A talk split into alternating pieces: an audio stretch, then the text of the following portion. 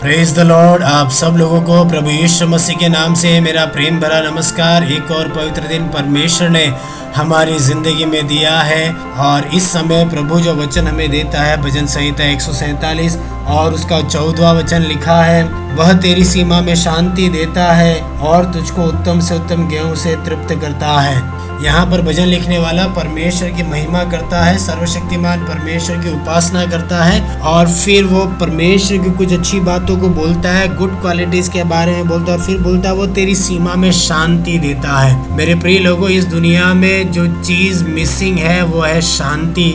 कई लोग शांति की खोज करके पहाड़ों तक चले जाते, एकांतवास करते घर बार छोड़ के निकल जाते हैं और कई लोग तो अपना जॉब तक छोड़ के शांति की तलाश में निकलते हैं और एक संन्यास का जीवन तक जीने से हिचकिचाते नहीं है केवल और केवल शांति की प्राप्ति करने के लिए। यहाँ पे प्रभु का वचन बोलता है, वह तेरी सीमा में शांति देता है। इसका मतलब है, अगर आपकी सीमाओं में शांति है तो आपके घर में शांति है। आप ज़िंदगी के जिन जिन मायनों में जिन जिन क्षेत्रों में आप इन्वॉल्व होते हैं, जहाँ कहीं आप जाते हैं, जिधर कहीं आप रहते हैं जिन जिन लोगों से मिलते हैं, जिन बातों पर आप अपने हाथ को रखते हैं। हर जगह परमेश्वर अपनी स्वर्गीय शांति से आपको तृप्त करता है। हालेलुया। तो एक बात याद रखिए, परमेश्वर का जो डर मानता है, परमेश्वर का जो भक्त जन है, उसकी ज़िंदगी में शांति ज़रूर है। इसके लिए ढूँढने के लिए आपको कहीं जाने की ज़रूरत नहीं है।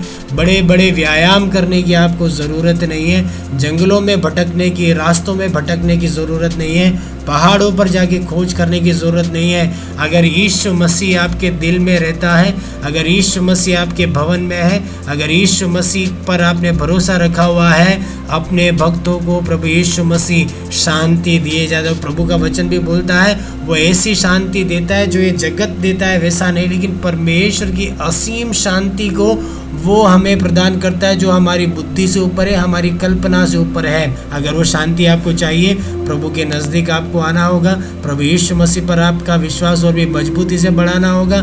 तब जाके मुश्किल से मुश्किल परिस्थितियों में भी आपका दिल बिना डरे, बिना घबराए उसमें रहेगा। क्योंकि परमेश्वर अपनी शांति को आपको देता है। फिर बोलता तुझे उत्तम से उत्तम गेहूँ से तृप्त करता है। मतलब इस धरती के श्रेष्ठ भोजन से वो आपको तृप्त करता है। श्रेष्ठ भोजन का मतलब ये नहीं है कि बड़े बड़े राजाओं का भोजन आप ग्रहण करें या बड़े बड़े लोग जो खाते वो नहीं।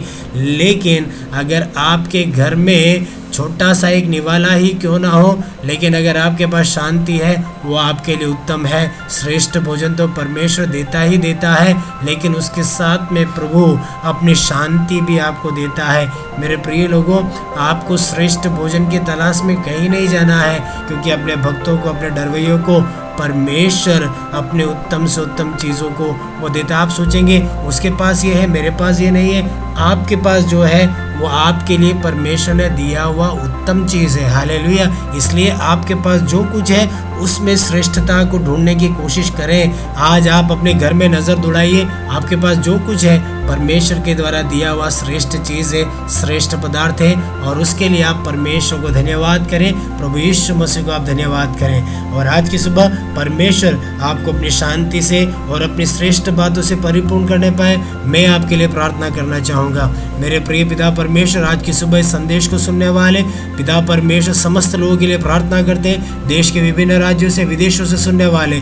मेरे प्रियो के लिए मैं दुआ करता हूँ, मेरे परमेश्वर, अपनी असीम शांति से तुन्हें भर मेरे पिता। जब कभी निराशा उनकी ज़िंदगी में आती है, जब कभी हताशा उनकी ज़िंदगी में आती है, मेरे परमेश्वर हाल जब कभी उनका मन व्याकुल होता है, अपनी स्वर्गीय शांति से तुन्हें भर मेरे पिता और अपनी श्रेष्ठ चीज़ों से, श्रेष्ठ पदार्थों से तृप्त कर मैं तुझसे प्रार्थना करता हूँ। तेरे हाथों में सौंपते, तेरे चरणों में झुकाते हैं। प्रार्थना तूने सुनी, धन्यवाद और यीशु के नाम से। हम ये दुआ मांगते हैं। आमेन।